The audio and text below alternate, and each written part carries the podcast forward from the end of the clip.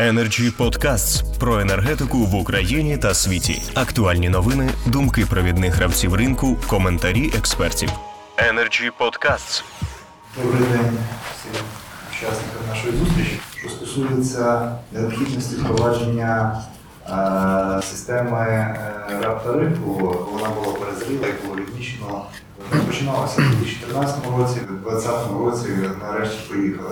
Е, Що стосується стану мереж, він дійсно поганий, але е, те, що зараз є якісь певні натяки на його покращення, і те, що вже ми зараз можемо бачити, то звичайно є прогрес. Ми можемо, якщо на початку року ми десь минулому році ми були на рівні десь в районі там тисячу вулиці, якщо додати там міські сільські території Чернігівській області, то зараз ми, я думаю, вже е, доб'ємося суттєвого прогресу. Я не буду там загадувати, ну, але е, ми точно виконаємо ті вимоги НКРКП, які вони ставляться перед нами.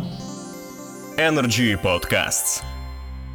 Що стосується е, проблематики, з якою ми стикнулися зараз, оскільки вже наближається 1 листопада, це та така проміжна дата, по якій вже нас е, буде оцінювати НКРКП, тому що буде формуватися раб-база на наступний період, то хочеться відмітити, що е, дійсно зустрілися з багатьма проблемами. І, на жаль, не знаємо, як з них виходити. Перш за все, е, ми рік назад десь приблизно зустрічалися і говорили про те, що є багато підрядників, які займалися впровадженням сонячних е, генерацій і враховуючи ту ситуацію з компенсацією коштів по сонцю, вони ну розвиток сонячної генерації припинився, і була рекомендація підрядникам сильно і активно включитися в роботу з операторами системи розподілу по виконанню цих завдань. Е, На жаль, ми от маємо зараз такі цифри, що не всі підрядники взялися е, активно впроваджувати, чи можливо вони і сонце так впроваджували не зовсім там вчасно, якісно. Ну зараз ми маємо певні проблеми і будемо накладати певні штрафні санкції, напевно, за те, що вони нас підвели, тому що терміни реалізації фактично всі, ну не, всі, а частково там по деяких підрядних організаціях е, вони зірвані. Energy Podcasts. Е, Цей 2021 рік виявився досить нетиповим, напевно, для останніх там декількох років. Е, Ну, коронавірус 2020 року, плюс е, оці нестабільна ситуація в енергетиці, газі, електроенергії з тарифами. Ми зараз маємо величезні нестабільності в частині цін на товарно-матеріальні цінності. Це метали, ви знаєте, як змінилося паливо. Е, Відповідно, є певні питання по виконанню і труднощі, великі труднощі по виконанню інвестиційних програм, оскільки, е, як ми знаємо, може хтось не знає, НКРКП дуже погано реагує на зміну цін протягом е, року, і фактично це вже проблеми перетворюються наші, якщо чи підрядник якийсь не виконав свої зобов'язання в частині закупівлі і постачання, чи інших моментів пов'язаних з такими дуже серйозними стрибками, змінами, плюс мінус на основному, плюс за останній період цін. Це все наші проблеми, і ми зараз будемо довго думати, що з ними робити. Є такі проблеми. Також протягом цього року така не зовсім гарна ситуація сталася у нас з е, системою ПСО, яку про яку ми вже тут говорили. Спочатку пропонувалось набагато гірше, але закінчилось на щастя тільки тим, що ну, операторів системи розподілу незначно вчили в е, цю систему. Якщо ми зараз змінимо правила гри і почнемо щось змінювати, то я думаю, що ті напрацювання, які в нас зараз є, вони дуже швидко е, пропадуть і ніхто не буде. Я вже не говорю про там банки, ЄБРР, дійсно, з якими у нас є певні проблеми зараз у співпраці, і ми можна сказати, ми не можемо залучати ці кошти.